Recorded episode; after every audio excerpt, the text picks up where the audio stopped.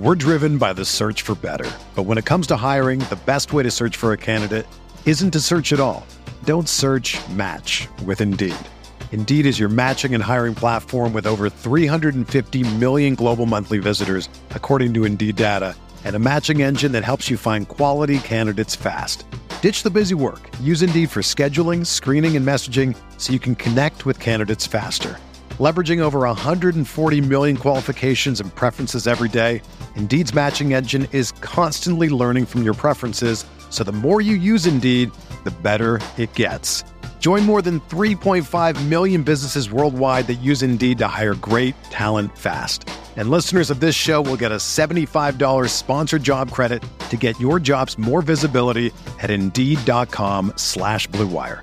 Just go to Indeed.com slash BlueWire right now and support our show by saying that you heard about Indeed on this podcast.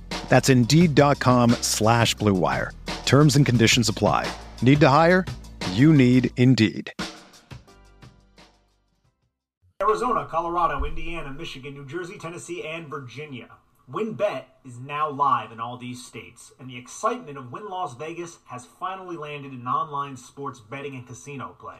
From boosted parlays to live in-game offs on every major sport, WynnBET gives you the tools to win. Sign up today for your risk-free $1,000 sports bet. Download the WynnBET app now or visit wynnbet.com. That's W-H-N-N bet.com to start winning.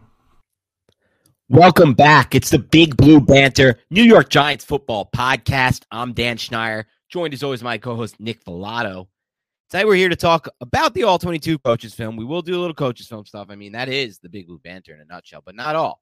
I mean, we do a lot on here, and we both discussed off pod. We've obviously done this for a few weeks now breaking down every play and going drive by drive in a game like that one where the Giants just the, the I, it, it is the single worst game I've seen by the Giants in my fandom's history. I've decided that this week. I've probably seen some worse games where they got shut out. I believe there was a couple Eli Manning shutouts. None were worse than that. It was hopeless. It was hapless. The there there were screens where guys weren't getting out and blocking. There was just everything looked wrong about that game to me. If I like when I went back and watched the film this week, I didn't see a team playing playing that well. Uh, I'll be honest; it didn't feel like they were really into that game, and the result is speaks for itself. I mean, the Giants were not in the game. The Giants actually saw a stat today. I think it was the lowest yards per play they've averaged maybe ever. I think it was either that or since '99. It was one of those two things. So we'll talk a little bit about that. We'll get to some plays. We'll get to some concepts in a bit. But first, I wanted to touch on some of the GM rumors, some of the GM news, all the general manager front stuff, because there's been a lot of talk lately on that front. So I want to start, Nick, with uh diving. Well, I also want to start by diving into this NJ.com article that talks a little bit about the Mara family and kind of how Giants ownership has been. So we'll start with something that I took away from this article that I thought was interesting. Um, a former Giants scout told NJ Advanced Media. Now, again, Nick, as far as these scouts go and things like this, you got to take it with a grain of salt. Obviously, if it's a former scout, he might be a little bit butthurt by you know being fired from this team and fired from this franchise. It could even be the Steve Veterosa guy who's going around Twitter right now in his classic Corvette, driving around USA and just chilling, having a good time. Could be him. I don't know, but this this scout told this former Giants longtime scout told them John is not like his dad. Where Wellington would listen, he would dictate. John would dictate. I think John dictates. Wellington was never like that. I think these guys, John and Chris Mara, have been involved literally their whole life. So they have their own answers for everything. They've done things the Giants way, quote unquote. And it might not be a bad idea to bring somebody in. So, what are your thoughts on that quote to start things off? I mean, I, I can't really glean any information from that quote because I don't know John Mara personally, but it comes from somebody who, like you said, could be jaded because they were fired. But I wouldn't be shocked if that were the case. I mean, it kind of makes sense from the outside looking in. John Mara, Chris Mara, they've been around the Giants their entire life. Their father was Wellington Mara, who purchased this team many, many moons ago. And they were raised in the family business. And doing that, they probably think they knew how to run the organization and knew the optimal ways for maximizing success. They saw I saw what George Young did way back in the day. They were raised during that time. You know, they started entering adulthood and early adulthood around that time and everything. So I think it makes sense, but like again, I, I can't really give any information on that because I don't know crap about John Mara personally.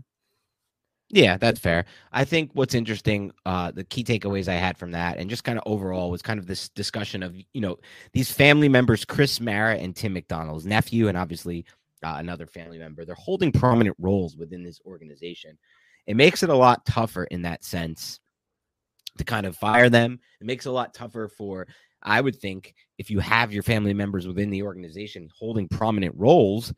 Um, it's hard to kind of, I don't know, I guess I would say differentiate if they're doing a good job and what do you do if the, if you feel like they're struggling. I mean, there's another thing I took away from this article where they're like, look, when evaluating the state of the franchise, Mara's leaned on out trusted advisors. He hasn't gone outside the organization. Ernie Accorsi he brought in for the last GM search, apparently.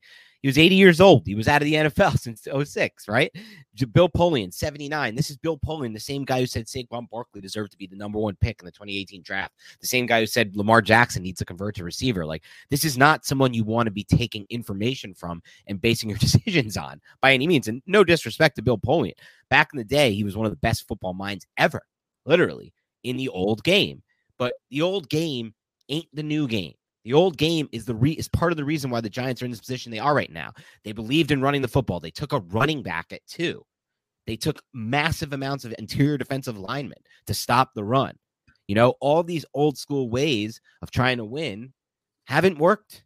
And I believe it's time to kind of look outside the organization, Nick, which kind of leads me to my next point. We don't have to go too much further on this hit piece, but it leads me to my next point. Uh, Peter King said he believes the Giants will, in fact, look outside the organization for their next general manager. I'll ask you two things with that. One, do you think that's the right decision, Nick? And two, do you think that will actually happen? Absolutely. I think it's the right decision. I mean, how long can you continue doing things one way and continue losing and losing and losing? It's been just about a decade of mediocre football up until this point. So they really have to look outside the organization to find the next general manager. Yeah, I think I'm with you on that. And I'll say this I'm with Peter King here, Nick. I think he's on to something. I know a lot of people will be skeptical of this. I'm sure I get it.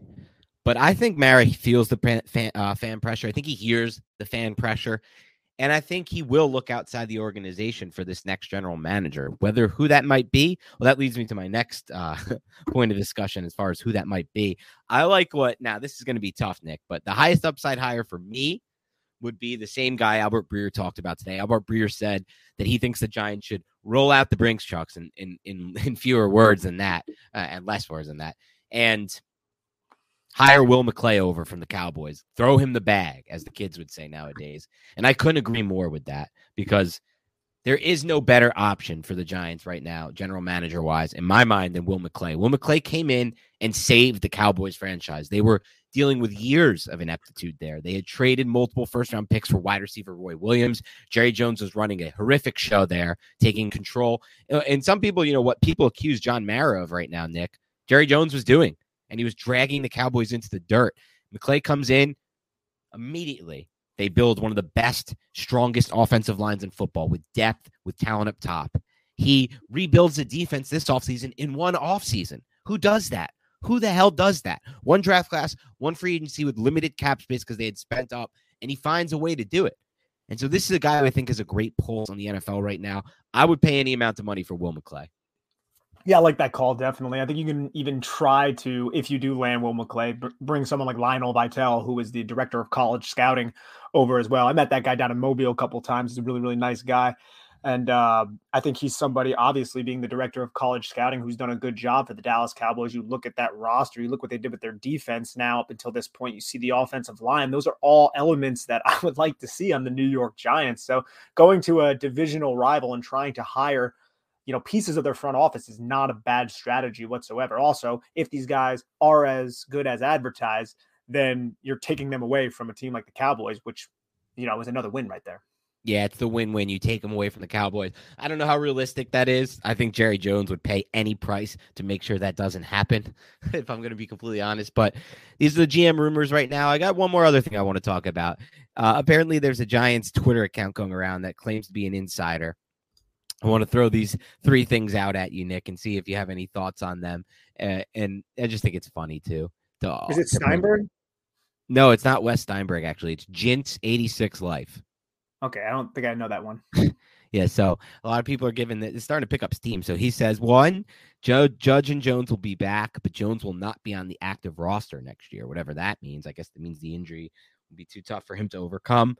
And I think they have been pretty weird about the injuries. That one's interesting. He says A- Abrams is the is the next GM, and he says he's already really the current GM, whatever that means. And then he says Joe Judge loves Pickett, but he remains to be seen if Mara will allow them to draft Pickett in round one. I think it's so funny because it's like really Joe Judge has time to spend watching Pickett film in the middle of a season where he's trying to get his team to win any game possible so it's not as embarrassing for him. I highly I remain highly skeptical of a report like this that says a coach loves Pickett. Like if this came in the offseason around March or April, I'd believe it. Like Joe Judge might have time to watch Pickett.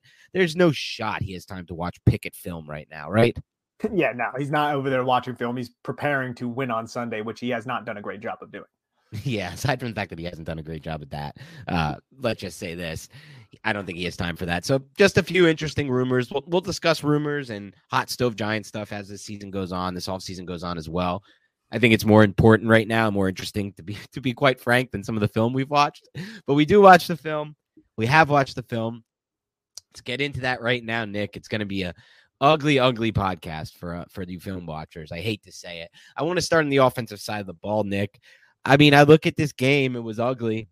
I had a garbage time TD, got to count it. Um, was the best player on the field. Who would you say the best player on the field was? I would say in this game, for me, I'm curious your take. It was Devontae Booker. What's going on, everyone? Football is finally back, and there's no need to exhaust yourself searching all over the internet to find Giants tickets anymore because TickPick, that's T I C K P I C K, is the original no fee ticket site and the only one you'll ever need as you go to find NFL tickets. TickPick got rid of all those awful service fees that other ticket sites charge. Aren't those terrible? Which lets them guarantee the best prices on all of their NFL tickets don't believe it? If you can find better prices for the same seats on another ticket site, TickPick will give you 110% of the difference in the purchase price. That's a pretty good deal. If you just want to go check out the Giants, you know, pregame, hopefully they win a football game, then please head on over to tickpick.com today to save $10 on your first order of Giants tickets. That's tickpick.com. Check it out, everyone. We're driven by the search for better. But when it comes to hiring, the best way to search for a candidate isn't to search at all. Don't search match with Indeed. Indeed is your matching and hiring platform with over 350 million global monthly visitors, according to Indeed data, and a matching engine that helps you find quality candidates fast. Ditch the busy work. Use Indeed for scheduling, screening, and messaging so you can connect with candidates faster. Leveraging over 140 million qualifications and preferences every day, Indeed's matching engine is constantly learning from your preferences, so the more you use Indeed, the better it gets. Join more than 3.5 million businesses worldwide that use Indeed to hire great talent fast. And listeners of this show will get a $75 sponsored job credit to get your jobs more visibility at Indeed.com slash BlueWire. Just go to Indeed.com slash BlueWire right now and support our show by saying that you heard about Indeed on this podcast. That's Indeed.com slash BlueWire. Terms and conditions apply. Need to hire? You need Indeed. Another day is here and you're ready for it. What to wear? Check. Breakfast, lunch, and dinner? Check. Planning for what's next and how to save for it? That's where Bank of America can help. For your financial to-dos, Bank of America has experts ready to help get you closer to your goals. Get started at one of our local financial centers or 24-7 in our mobile banking app. Find a location near you at bankofamerica.com slash talk to us. What would you like the power to do? Mobile banking requires downloading the app and is only available for select devices. Message and data rates may apply. Bank of America and a member FDIC.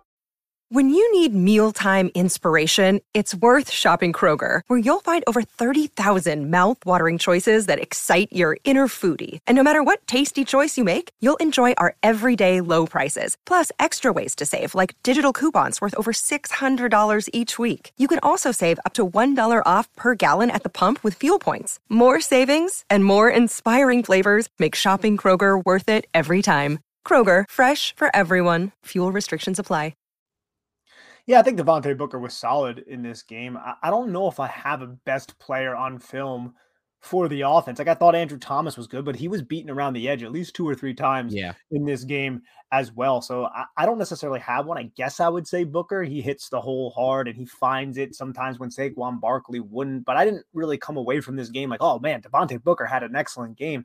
I didn't necessarily think that. I just watched the offense and its totality and I was like, this is disgusting. This is not a, a good offense. Will Hernandez is out here missing blocks again. Darius Slayton like drop another pass. Darius Slayton not executing a block to help out a screen. Like, why can't everybody understand what their assignment is during a play? It seems like the Giants always struggle with that. It always comes on like a third down situation. And that to, to me, that is just another indictment of the coaching staff when players aren't necessarily on the same page what what with what looks like what the play is supposed to be. Like somebody just two guys going to block one guy, nobody going to block another. When that's definitely not just the unblocked individual, like as the end man on the line of scrimmage on one of those touch passes that we see. And we saw that a couple times on screens in this game. And these plays end up getting blown up. And I, and I hate seeing just bad football like that. And I just feel like all season on the offensive side, it's been like that. Yeah, you're right. And I mean, I was saying, relatively speaking, as far as Booker goes, he was the best player on film, but that's not saying much. This was the worst offensive film I've ever watched by the New York Giants, and the worst I've seen of any offense in the history of me watching film. I mean, you can even make the case the Seahawks offense was better last year against the Giants, and they were shut down for most of the game, but they made some plays. And it's like you said, man. We talked about this with Carl Banks and Bob Papa last week. When it comes down, when when you're when there's examples of what you just said, uh, you know, poor blocking. There was a, there was an example of two receivers running routes right at each other that that broken over the same depth. When you see all these miscues and all these, you know, unfortunate series of events that look to me like lack of preparation, lack of practicing and timing, and all sorts of things like that. You're right. The blame belongs on the coaching. And this is a coaching staff that's going to come back next year. And it's just, it is a bit mind boggling in, in a lot of ways because of things like that. But you know what? It is what it is. I wanted to get your take on uh, Korey Cunningham, who ended up coming in and having to play 67 snaps in this game after Matt Peart went down.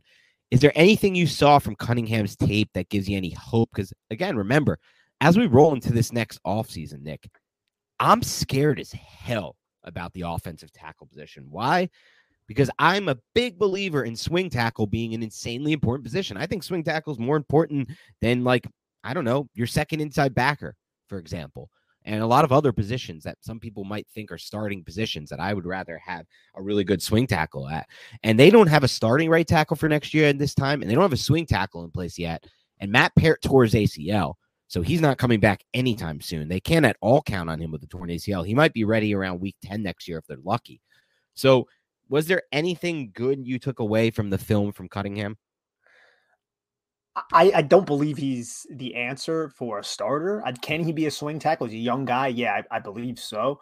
But uh, he let up several pressures in this game, and he was getting beat quite often as well around the edge, sometimes just getting overpowered. So I didn't necessarily think his tape was excellent. And now I didn't focus on him on every single snap. So maybe there's a little bit more um, that I could do digging into that because I was watching the entire play and not just his reps, but I did see him get beat several times, which isn't something you necessarily want to see. And this is a good Eagles front, but this isn't an Eagles front that, you know, generates a lot of sacks. I believe they're in the bottom five of sacks heading into this game. So, you know, as for next season, I would really hope the Giants would not be relying on someone like Korey Cunningham, maybe not even for that swing tackle position unless he develops.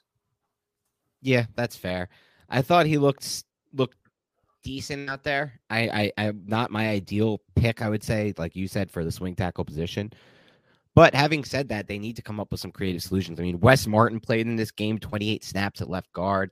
That obviously wasn't ideal. I don't think I think we both kind of agree he's not the answer, most likely as well there. Um anything on Martin? No, I mean Wes Martin again. Him, Matt Skura, Korey Cunningham. These aren't guys you necessarily want to rely on outside of being developmental pieces that's all you want to rely on these guys. I mean, Wes Martin came in and I was trying to kind of bounce it around in my head while I'm watching just garbage time tape against very soft defenses because Philadelphia wasn't really bringing the heat like Dallas when uh when Jake Fromm uh faced up against them. And I was like, is Wes Martin better than Matt Skura? I mean, he's maybe not getting beat as much in pass protection, but is he going up against a defense that is trying as hard? And I'm just like, I probably not. Either way, I don't believe either of these guys should have to be asked to be on this roster next year. At least, hopefully not. Fair enough. I think I'm with you on that one. Um, I thought it was a regressive, a game of regression for Billy Price. I thought, you know, he built not much, but he had showed some flashes in recent weeks, and just ultimately was not good in this game. Anything else uh, that you that I missed on the offensive line? So the offensive line, I mean, Price, I didn't think it was a terrible game from Billy Price. I mean, Will Hernandez, I thought there was one play in the third quarter. I think it was 520 quarter or third drive, 520 quarter one, where he pulled backside guard pull I formation type run, picked up four yards. He kicked out an unblocked guy and it looked really good. And that's what we got excited about from Will Hernandez, right? Coming into the season was his ability to pull the power gap scheme. We hear Jason Garrett's coming over. He's going to implement that with Marc Colombo. We got all excited and Will Hernandez never really lived up to it got COVID, and that season 2020 got shut down for him, and he ended up getting benched ultimately for Shane Lemieux. But you still see it this year, the pulling that he does. But man, bro, he still has just those just just terrible mistakes. But I gotta say, man, on the first drive, he picked up a stunt. I didn't think it was possible, but on the third and 13, man, incomplete pass to Darius Slayton, he picked up the stunt. Matt Peart got beat terribly around the edge, but you can see the looper, the linebacker coming up and you watch how uh, Will Hernandez just makes contact and throws the guy right into Devontae Booker or Saquon Barkley, and then Jake Fromm throws the football and it just gets knocked down because of Matt Peart getting beat. But that's one thing. Uh, Will Hernandez doing something he hasn't done all season, picking up a pretty well executed stuff from the Philadelphia Eagles.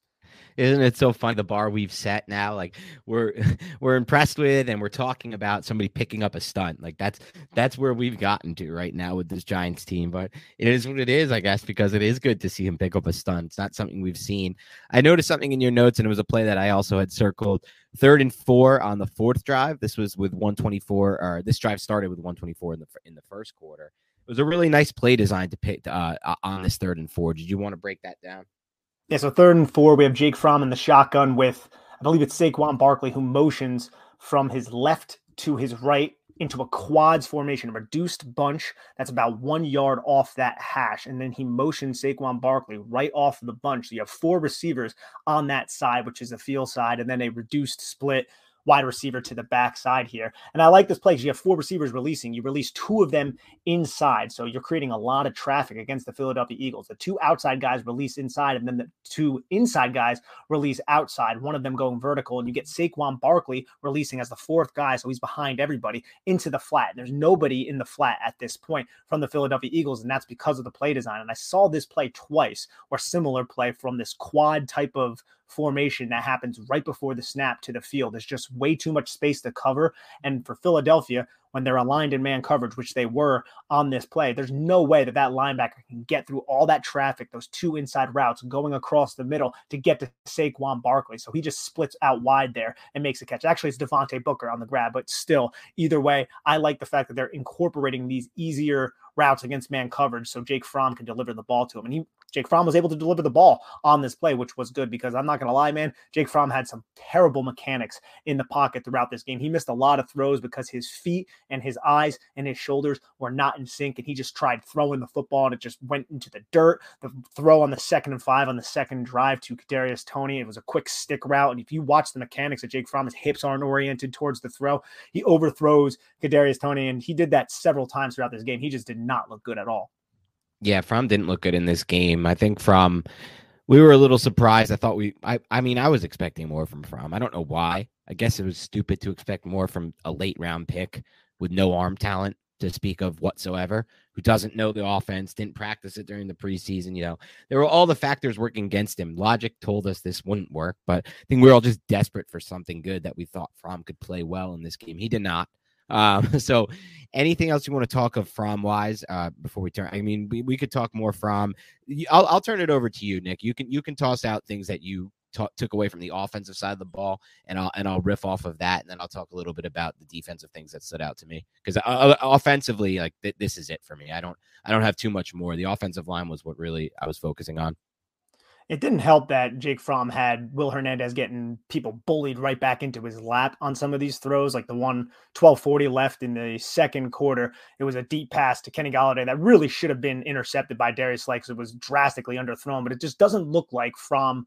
And we don't have to provide too much analysis on Fromm. He's not going to be here long term, but it just didn't right. seem like he had any really pocket awareness a lot of the times, especially when he knew where his target was uh, where his target was and when he was going to be throwing the football because there were certain times where he couldn't step into his throw because there was someone in his back. He didn't try to move or anything like that. He was kind of just statuesque back there which isn't necessarily something you want. And again like i said earlier the mechanics were just terrible on a lot of these plays. So that's definitely something that i took away and i think that probably ultimately led to his benching that and the fact that the giants offense just couldn't get anything going whatsoever and we're like a broken record every week talking about Will Hernandez struggles. I don't know if we're shining too much light on that right now, but I guess the more we talk about it and keep showing up on tape, I mean, the more the more it's happening and the more it should be obviously something we worry about, I guess. I don't I don't really know with Will Hernandez. I don't see any future there. So I think he's in a similar boat to Fromm almost in a lot of ways.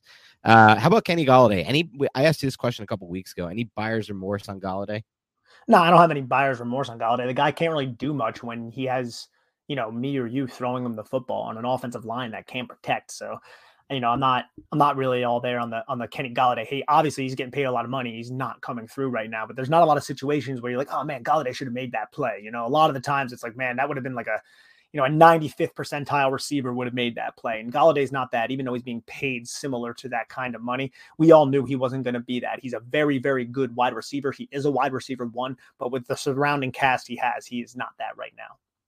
Yeah, that's fair. I have a little bit of buyer's remorse only because it looks so bad right now. I guess I guess would be the the only reason for that. But I do think it could look better with better quarterback play and better functioning offense. Um, but you know, uh, just a little bit of buyer's remorse because I feel like I did fall in some ways back into the trap of buying into the idea of investing in a wide receiver, um, spending a lot of cap space on a receiver. It's a posi- skill position, a lot of injuries at the position. He's been injured already a bunch in his Giants career, injured a lot before coming to the Giants.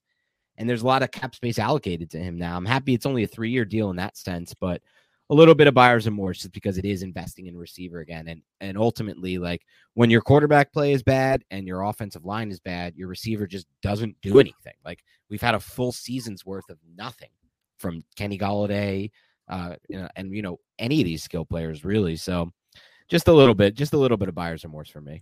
I can understand that. There was the uh there was a play I wanted to touch on. It was 12:33 in the second quarter. Giants missed out on what possibly could have been a touchdown. And I know everybody that seems absolutely ridiculous that that statement is coming out of my mouth right now. But it does seem like Jake Fromm may have read this defense well and Darius Slayton did not. And this also could just be the miscommunication between Fromm and Slayton being on the same page. And I'm not 100% certain if if I'm correct here. But if you look at the defense on this play, it's a three by one set. Jake Fromm is in shotgun. He gets the he gets the ball. He goes into the mesh point on a zone read type of look, and could be an RPO, right? He looks at Darius Slayton, who is the outside receiver. The the man covering Slayton pre-snap is executing a cut technique on the number three receiver who is running to the flat, who is Evan Engram. So that cornerback just abandons Darius Slayton, sees that Evan Engram's running to the flat, and he tries jumping it because that's his assignment there. But then you see Darius Slayton break into the open space with no one but a safety who is on that hash. So he has basically all the space between the numbers and the sideline to operate. Jake Fromm reads it and he throws it deep away from the safety. I think a pretty good read by Jake Fromm here, but Darius Slayton ends up running the slant, which might have been his route pre snap, but maybe Darius Slayton should read the defense here. And I'm not 100% certain. So, you know, I, I don't want to slam Slayton here, but maybe Slayton had it built into this play or just kind of being on the same page with Jake Fromm, as you see like guys like Aaron Rodgers and Davante Adams.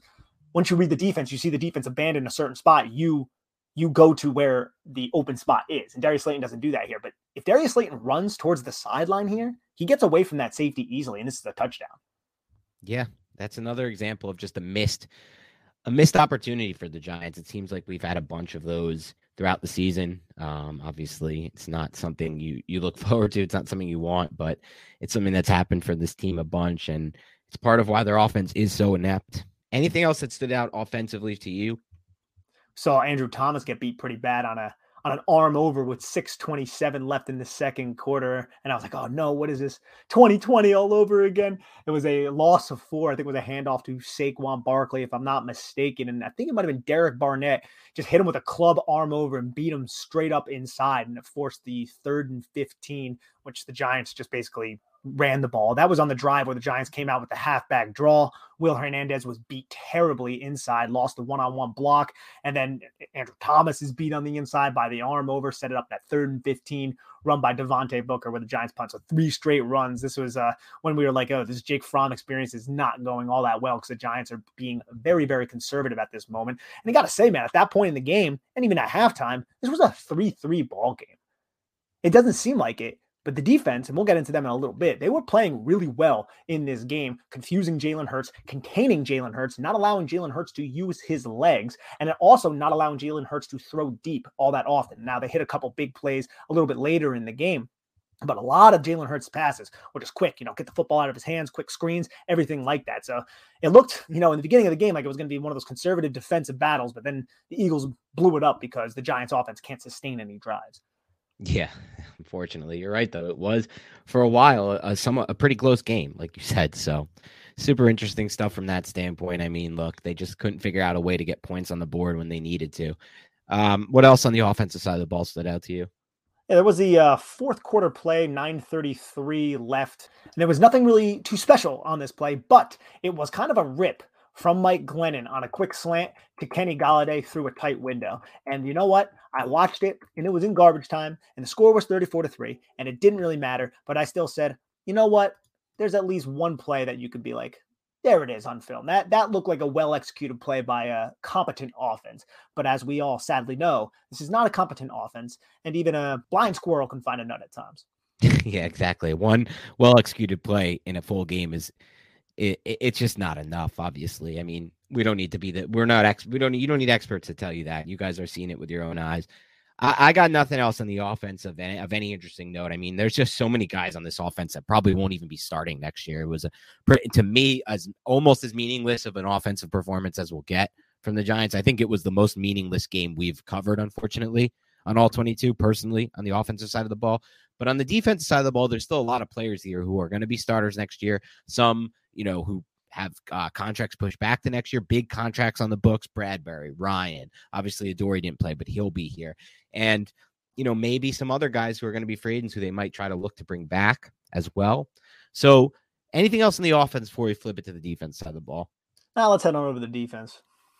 All right, defensive side of the ball. So I'll say the first thing that stood out to me was Lorenzo Carter looked good in obviously the broadcast. We went over it on the recap, but also on film. Uh, ended up with three hurries here, a batted pass, a sack. Really had that that burst back that he showed, you know, earlier in his career and as a prospect that led to him being drafted uh, where the Giants took him. So, was Carter somebody who stood out to you as well on film? Oh, absolutely. Lorenzo Carter looked like a beast out there, man. Gets me excited to be honest, because he's batting balls down, he's beating tackles, he's you know bending the edge, he's using explosiveness. There was one play, I think it was actually technically a sack where he was re- rode up the arc by the offensive tackle, and the Jalen Hurts kind of tried to come underneath, and then he disengaged the tackle and then leaped and just uh, sacked Jalen Hurts and got him down. And just watching that explosiveness and that quick twitch kind of movement really made me excited, to be honest, because Lorenzo Carter is somebody I've always thought was going to break out, and he always had the athletic potential. We talk about it extensively on this podcast, but it never really materialized. And it seemed like it was. The Achilles injury happened. And now we're at the end of a meaningless season, but you still see this guy playing his heart out and trying to earn a, a contract from the Giants or someone else. But he looks good out there. Yeah, he does look good out there. And you know what? I thought it was interesting to see Ellerson Smith again get some run, get some burn. On just four pass rushing snaps, he did find a way to get a, a hit, a quarterback hit on one of four snaps. So that's obviously a good sign. That's something you want to see. Another couple hits for Dexter Lawrence, I thought was interesting to see him. Seems like he's playing some of his best football from a pass rushing standpoint in the second half and in recent weeks. So that stood out to me. And another big game from Jarren Williams, who ended up playing 61 snaps here for the Giants. And really, again, looks like he can hold his own out there. Looks like they found a player from nothing there. So I wanted to get your thoughts on those three players as well. Yeah, so Dexter Lawrence, I, I, feel like he's having an underrated season. And now I, I, know a lot of people want him to rush the passer a little bit more. And I can say, yeah, but this is still a 346 pound defensive lineman. And for the pressure that he does get, I still feel like it's pretty impressive how he's winning one on one matchups. He was in Jalen Hurts' face several times in this game. I thought Jarren Williams, he's somebody who's definitely earning a role on this roster for next season, maybe as a third cornerback, possibly. Now, that kind of excludes Aaron Robinson, who is more of a hybrid type of cornerback who's going to align a lot of different places. But I'm talking about a third cornerback on the outside behind Dory Jackson and James Bradberry. He'd be fighting for that role with, you could say, Aaron Robinson, but even Rodarius Williams, who's presumably going to be back next season, Darnay Holmes, who you know, isn't necessarily somebody who's an outside type of cornerback, but someone you expect to be on the roster next year. But Jarren Williams, really like what I'm seeing from him because he's just kind of sticky in man coverage, dude. He's not getting beat all that often, and he's willing to make the tackles and run support despite the uh, holding penalty that he caused on that Dallas Goedert nullified touchdown, where it did seem like a little bit it was acting and he didn't want to get into Goedert's way. But I've seen him lower his head and deliver the boom plenty of times. So I'm not going to question Jarren Williams' toughness. And Ellerson Smith, man, again, very, very quick, man. I love the fact that he can just slant inside and kind of put stress on offensive guards whenever the Giants decide to line them at a two eye or whatever, two technique, three technique. Some of the times when when it's a pass rushing type of situation. I'm excited about Ellerson Smith. I mean, he hasn't done anything too groundbreaking at this point, but I do like his movement skills, his length, overall athletic ability. And I did a piece on Big Blue View about three weeks ago with a limited amount of snaps, but I, I went over a lot of the reasons why I was excited about him. So you can go check that out as well. Yeah, de- definitely check that out. Give give Nick some love on Big Blue View. We need it. We Giants content creators need it at this stage. We'll take anything we can get. Um, all right. One other thing I wanted to take a uh, talk about, just kind of a general observation before we can get into some plays, and I'll turn it over to you. I thought the second level Giants defenders, specifically in this game, struggled, and I thought the Eagles took advantage of them both in the run game and in the pass game. Now that that would be Jaylon Smith coming off what we thought was you know a nice debut. I thought he wasn't as good in this game. I thought he was specifically poor against the run. And just in general, I didn't think he looked the same out there. He didn't look as good. Even, you know, 32 snaps for Quincy Roche wasn't his best game. It certainly wasn't Azeez Ojulari's best game. He finished with just one total quarterback hurry on 26 pass rushing snaps, zero hits, zero sacks. Um, did you notice kind of the Eagles having the advantage there as well? Terms of the second level defenders, absolutely. Jaylon Smith and Tae Crowder kind of run around with their heads cut off, trying to guess way too often, which is something Carl Banks said on the podcast. And it's very evident on the film as well. And I really appreciate Jaylon Smith's athletic ability and even his aggressiveness. Now, sometimes he guesses wrong, he shoots a gap, and it puts the back end of the defense in a compromised situation to where someone like Xavier McKinney has to fly up and make a sound tackle in a very in a difficult manner because he, you know, is susceptible to an athlete in space and that guy can juke him out. But Xavier McKinney is pretty solid in those situations. He's a really, really good tackling safety. But Jaylon Smith will put those safeties in that position because of his aggressiveness. But then he'll make those plays because of his aggressiveness. And I also like how Patrick Graham was using him as a spy on Jalen Hurts for a lot of this game. He also used Xavier McKinney to kind of defend the RPOs. They would rotate him down to where on the zone read Jalen Hurts would be running. Xavier McKinney would be right in that position to where he didn't hand the football off. Hurts would try to tuck it, and Xavier McKinney was right there to stop him. I thought Patrick Graham really did a good job containing Jalen Hurts with what he was doing on the defensive side, and that was safety rotating down to that area, and then having sometimes on one specific play he had the entire defensive line slant inside, and it looked like, hey, everyone's slanting inside. I can tuck this ball out and then you saw Jalen Hurts tuck it, thought he could run for a bunch of yards. McKinney was right there to make a tackle for like a one yard gain. So you love to see that creative implementation of the safeties to stop the run game, especially a really, really potent rushing attack like the like the Philadelphia Eagles. Now, I didn't see the trap and wham blocks from the Eagles as as often as I saw in the in the first matchup. Saw a lot of power gap, a lot of double pullers, a lot of zone read. But as I said earlier, thought the Giants did a really good job containing it. And yeah, Azeez Ojulari, you know, he had a couple reps on film that really stuck out to me though, man, where he where he was just shed Dallas Goedert and like threw him to the side and just stuck the running back and made a tackle or just got in the way to force and box the running back back inside, even though he may not have uh, tested as well per pro football focus. I didn't think this was necessarily a bad game from Azeez Ojulari. I don't think it was a bad game from him from a run defense standpoint. I just didn't think he did much as a pass rusher film wise or pro football. Like either way, I just he didn't make much of an impact. But again, it was partially game plan specific, like you said. Like it was a good game plan to stop Jalen Hurts. They stopped him for almost the entire, you know, you know, a full half. Like they shut down this offense. They adjusted some of the things the Eagles did well in the first matchup, and that's two games in a row. I mean, like obviously the final score is they gave up a ton of points here, but 34. But you know, some of that is partially because of their offense and because of the turnovers by the quarterback, the interception. Like this goes into it. You know, this factors in again on like on on the final score for this defense, where this is another week where it looks bad at the end, but I'm not so sure it was actually as bad as it looks. No, yes, and I also thought this was a similar game plan that Patrick Graham used, just like it was in the first game where the Giants defeated Philadelphia 13 to 7. And that was, hey, force Jalen Hurts to throw the football. They would load the box, rotate that safety down, you know, uh, play the run off the RPO to force the throw, and then trust the one on one matchups they would have on the outside. That was kind of the game plan there. Look, we're going to play the run. We're going to stop Boston Scott. We're going to stop Miles Sanders. We're going to stop Jordan Howard. And we're going to stop Jalen Hurts. Make Jalen Hurts throw the football. And, you know, a lot of people kind of came out and they did it in the first game as well, where they were like, why isn't Nick Sirianni, you know, just running the football? Well, what's up with that? And it's, it's their RPOs. And when the defense shows, hey, you could pass the football here. You have the the matchup you want that one on one matchup. Devonta Smith against you know, number one or or Quez Watkins against this guy. Then Jalen Hurts going to throw the football, and that's one of the reasons why is because the Giants are scheming to take away the run. Yeah, and that they did a great job of it. I mean, this is a good game plan by Patrick Graham and good execution. It's so interesting to me how night and day the execution, the timing, the preparedness uh, on the defensive side of the ball for the Giants versus on the offensive side of the ball. Like, yeah, part of the problem is the quarterback injury, injuries, I should say.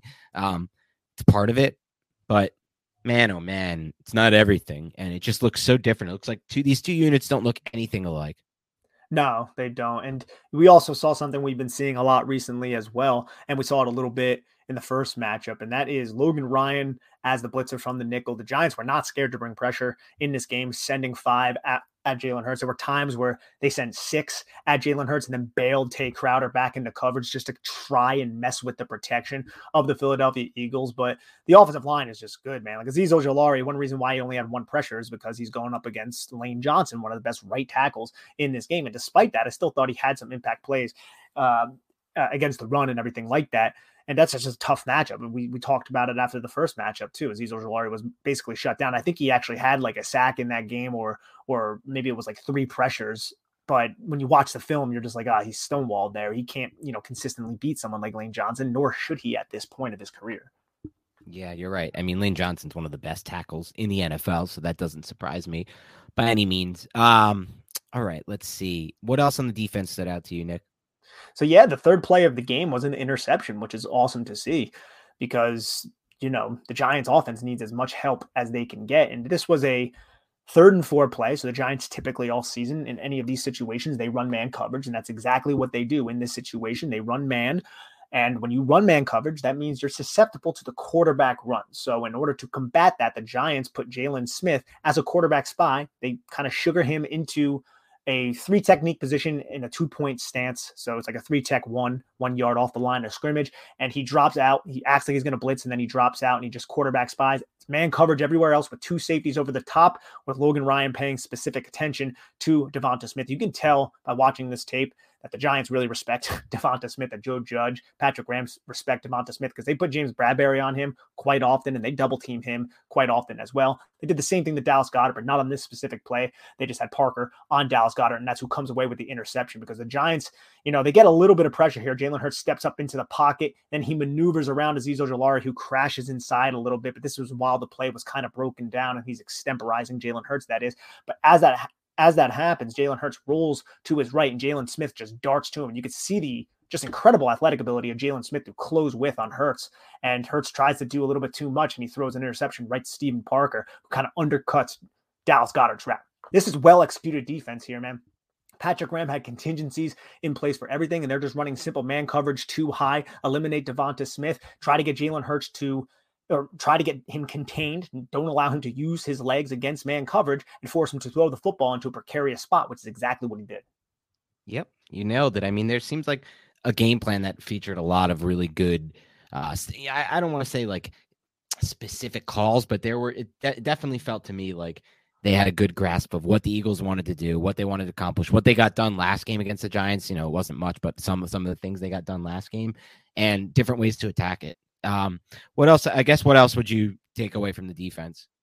Yeah, so the second and 10, this was uh, the first quarter, 312 left. This is a a well executed play by Lorenzo Carter but the play still went for 15 yards. This is one of those plays where you're like, oh, geez, the Giants can't do anything right in these situations. But if you watch this play, Jaylon Smith, this is one of those things where he's a little bit over aggressive because he overplays the play. And it's this play is just a simple power gap. They're going to pull the backside guard and the backside tackle here. So you're going to have the three technique have a double team with Jordan Mailata to the play side and then the guard to that side, which is Landon Dickerson. So they eliminate Leonard Williams doing that. So Lorenzo Carter reads this and he executes his rules. When you see the tackle step down, you know it's going to more than likely be a power gap play. You're going to have a backside guard, an H back sniffer, whatever, kind of coming around to take you out. H back and sniffer are the same thing. And that's exactly what he does. So what he has to do is kind of keep everything tight to Jordan Mailata. So he shoots inside and then he just absolutely annihilates Lane Johnson. Miles Sanders gets the ball and there's nowhere for Miles Sanders to go.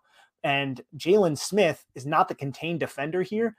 And he acts as if he is because Julian Love is a contained defender and he runs into Dallas Goedert and he kind of sets the edge on Goedert. Jaylon Smith goes all the way around to kind of get around J- Julian Love, which creates a wide open rushing lane right kind of outside of Lorenzo Carter and inside of Julian Love. So Jaylon Smith just kind of was out of position here. And this is something that we see a lot with these giant linebackers, man. And I think Blake Martinez is wildly underappreciated by Giant fans and, and by the NFL, to be honest, because plays like this just didn't happen with with Blake Martinez. He was always in position. And I, like I said, I like Jaylon Smith for who he is, but he was out of position quite a bit in this game. And this was one of them right here. Well executed play by Lorenzo Carter ends up going for 15. That should not happen when the blockers are blown up like that.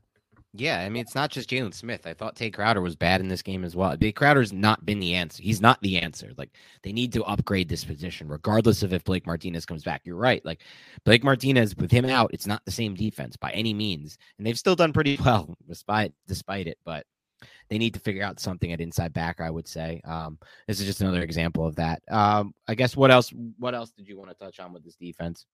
I love the fact that they batted like three balls out of the air which is awesome. I mean, Leonard had one, mm-hmm. Lorenzo Carter had one, somebody else had one. It might have been Azeez Ojulari, but I'm not exactly 100% sure. But I know those two had one.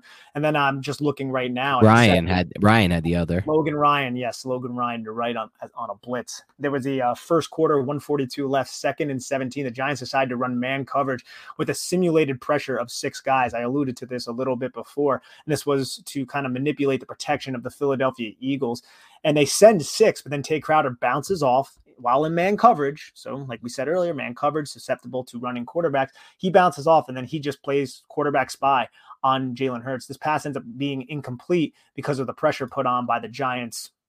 Uh, five man pressure package that was six man, you know, at the snap, and mainly because Dexter Lawrence just absolutely runs through the right guard, bro. He just powers and rips right through the outside shoulder and delivers a huge hit on Jalen Hurts. Man, Dexter Lawrence cares, dude. I don't know if, if you saw on the film with the Lane Johnson touchdown. If you looked at Dexter Lawrence after that touchdown pass was thrown, Dexter Lawrence, who's in the backfield, he was just about to put a hit on Jalen Hurts. He throws his hands up in the air and then kind of like collapses and puts his hands on his helmet in just pure frustration and just like agony almost. You can tell he's out there being a true competitor every single snap. And that that touchdown to Lane Johnson pissed him off some. Yeah, you're right. He, I mean, he definitely has has the fight that they that they want. Um, obviously, yeah, you could see it on that play. Um, yeah, I mean, if you have other plays you want to break down, uh, go for it. The the floor is yours, Nick. I don't have too much more to add to that Lawrence thing. Like, yeah, it's definitely good to see. You know, these players want it, but uh, obviously you want you, you want the productions too as well. I guess I would say, but I, I got nothing to add on that front.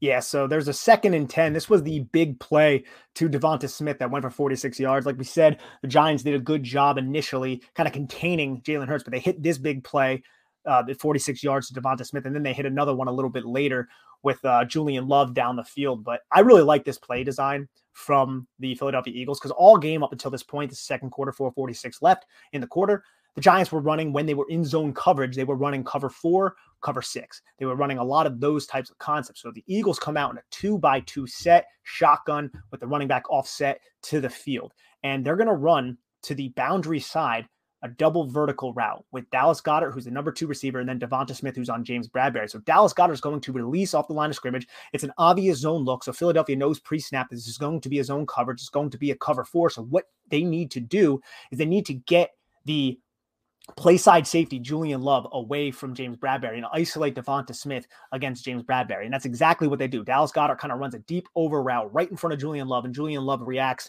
collapsing right on Dallas Goedert. That's what he's supposed to do. But that isolates Devonta Smith against James Bradberry. Devonta Smith, who, who's about two yards off the numbers, he explodes up the field, releases outside at about 10 yards, and then just kind of turns on the red line and turns on the Jets. And he gets about two yards of separation on James Bradberry, gets down the football field field. And the throw was a little bit underthrown and inside, but Devonta Smith just makes a amazing adjustment to the football and kind of gets in front of James Bradberry to make this catch. This was well schemed by Nick Sirianni and that coaching staff because they knew they had to get Julian Love away from Devonta Smith and isolate him against James Bradberry on this deep route. And Bradberry lost. Bradberry hasn't been great with these deep routes. I don't think he's a liability in that sense because it doesn't happen all that often, but we've seen it enough this season. We saw it here. We saw it against CeeDee Lamb. We've seen it a couple other times as well. And this is, I just kind of wanted to applaud the Philadelphia coaching staff for kind of knowing the coverage and then drawing up the right play because of everything that Patrick Graham showed in these similar second and 10 type of situations throughout the game. Yeah, it was a good job by the Eagles there. And obviously, Bradberry, I actually thought had one of his better games uh, for this season. This season hasn't been as good as the last one, but he still has a ton of past uh, passes defensed. He's he's he's racked those up throughout his two year Giants career. So still, you know, a player with maybe one weakness, you know, but overall still an asset. I think that the Giants can count on. They'll have to because they've pushed back his cap it. So hopefully continue to play at a pretty high level. Absolutely. And then not long, uh, not too much longer, with the first and 10, it was the next play 415 left in the second quarter. And this is kind of what I was talking about with Xavier McKinney a little bit earlier. You have they're down on the what I think it's the 14 yard line. You have a tight end to the boundary side here, and everybody slants inside hard to kind of account for the zone read to go after Jordan Howard. And we know the Eagles like to run J- Jalen Hurts a lot in these situations near the goal line. So Jalen Hurts sees everybody bite inside, sees Julian Love, who's on the line of scrimmage, bite inside. But then you have Xavier McKinney kind of come down deep right before the snap and replace Julian Love and Jalen Hurts thinks he has like an easy touchdown here, but McKinney plays it very, very well. And you could see, man, McKinney just stays square to Jalen Hurts the entire time and rides him along the line of scrimmage. Hurts just tries to get lateral, lateral, lateral, and it just doesn't work. And McKinney just tackles him for a one yard gain. That is a difficult play for a safety right there. That is a lot of trust in a safety right there against an athlete like Jalen Hurts. And he plays it so well against his former college teammate. Yeah, another good example of that. Okay, Nick, anything else on the defensive side of the ball that you wanted to touch on? I mean, there were, I feel like the Giants defense probably isn't as bad as I expected kind of heading into this. I felt like they were very competitive. They kept this a game up until the second half when Jake Fromm took the opening kickoff and threw an interception, putting the defense into a bad situation.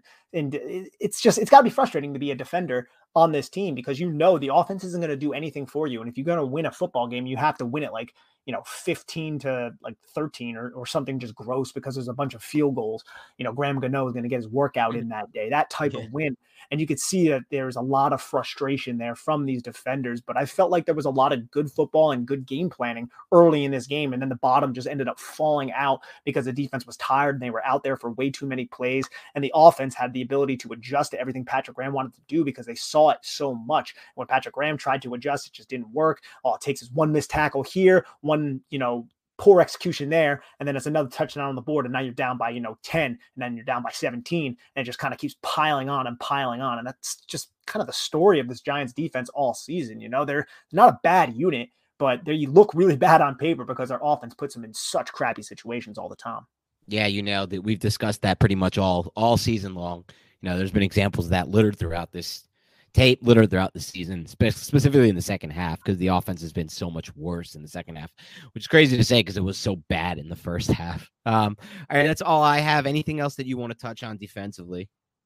No, I think we're good. You know, I we got two more games of this, Dan. Two uh, two more games. Of I have no. I'm so disappointed that we have to watch film on two more of these games. I'm going to be honest with you. The offense right now has so minimal pieces, and like even the pieces that will be here, the skill guys, we can't even really evaluate them because there's no quarterback. It's crazy, man. It's it sucks, man. It, it's not it's not good. You know, I don't know what else to say. It's just not good. Yeah, you guys let us know if you want us to do it any differently. Um, I'm if you want to be honest with us and tell us you're not listening, you know, you don't want to listen to all 22 breakdown of, of these games, we get it. And we can think of other things to do. Maybe we can think of like specific things to look for. If you have something you want us to look for on film, I would say reach out, let us know if there's something, a player you want to spot us to spotlight. We can spend extra time there. I mean, I could imagine you probably don't want to hear too many of these play breakdowns, obviously, from a game like this. So if you got other ideas, let us know. We got two more games of this. I'm looking forward to getting out of this bad boy. And and just like that, I mean, this isn't such a bad year for the Giants, and more bad news just came in. Breaking news, actually, and uh, sad, it's sad to report. It sucks, man. John Madden actually just passed at 85, which is which really sucks, man. Did you see wow. that news? Yeah, no, I didn't. Crazy, Shit, man. Absolutely crazy, man. Oh, so just sucks. a rough year all around. He, I think he unexpectedly passed this morning. So tough news, tough, tough giant season, tough all 22 to get through. But, you know, we're here. We're going to do it. Let us know if there's anything else you want to hear. Otherwise, have a great rest of your week. And we'll talk to you soon. Maybe we'll drop a mailbag, or something like that, to try to get some spark going for the Big Blue Banter podcast and for the Giants fans. We need a spark. The Giants need a spark. My God. My God. All right, guys. Have a good rest of your week. It's happening daily. We're being conned by the institutions we used to trust. The mainstream media is distracting us with meaningless headlines instead of focusing on the harsh realities facing American families. Time is short before something big happens, and that's why so many folks are preparing. They're becoming self reliant by investing in emergency food storage from My Patriot Supply. Go to mypatriotsupply.com and secure four week emergency food kits for each member of your family. Each kit contains tasty breakfasts, lunches, and dinners, averaging over 2,000 calories per day. Save $50 on each four week food kit you purchase. Plus, get free shipping on Ready Hour four week emergency food kits. You're not ready if it's not Ready Hour foods. At My Patriot Supply, you can also get solar power generators, water filtration units, heirloom seeds, and survival gear. Order by 3 p.m., and your unmarked boxes ship the same day. Shop MyPatriotSupply.com today mypatriotsupply.com.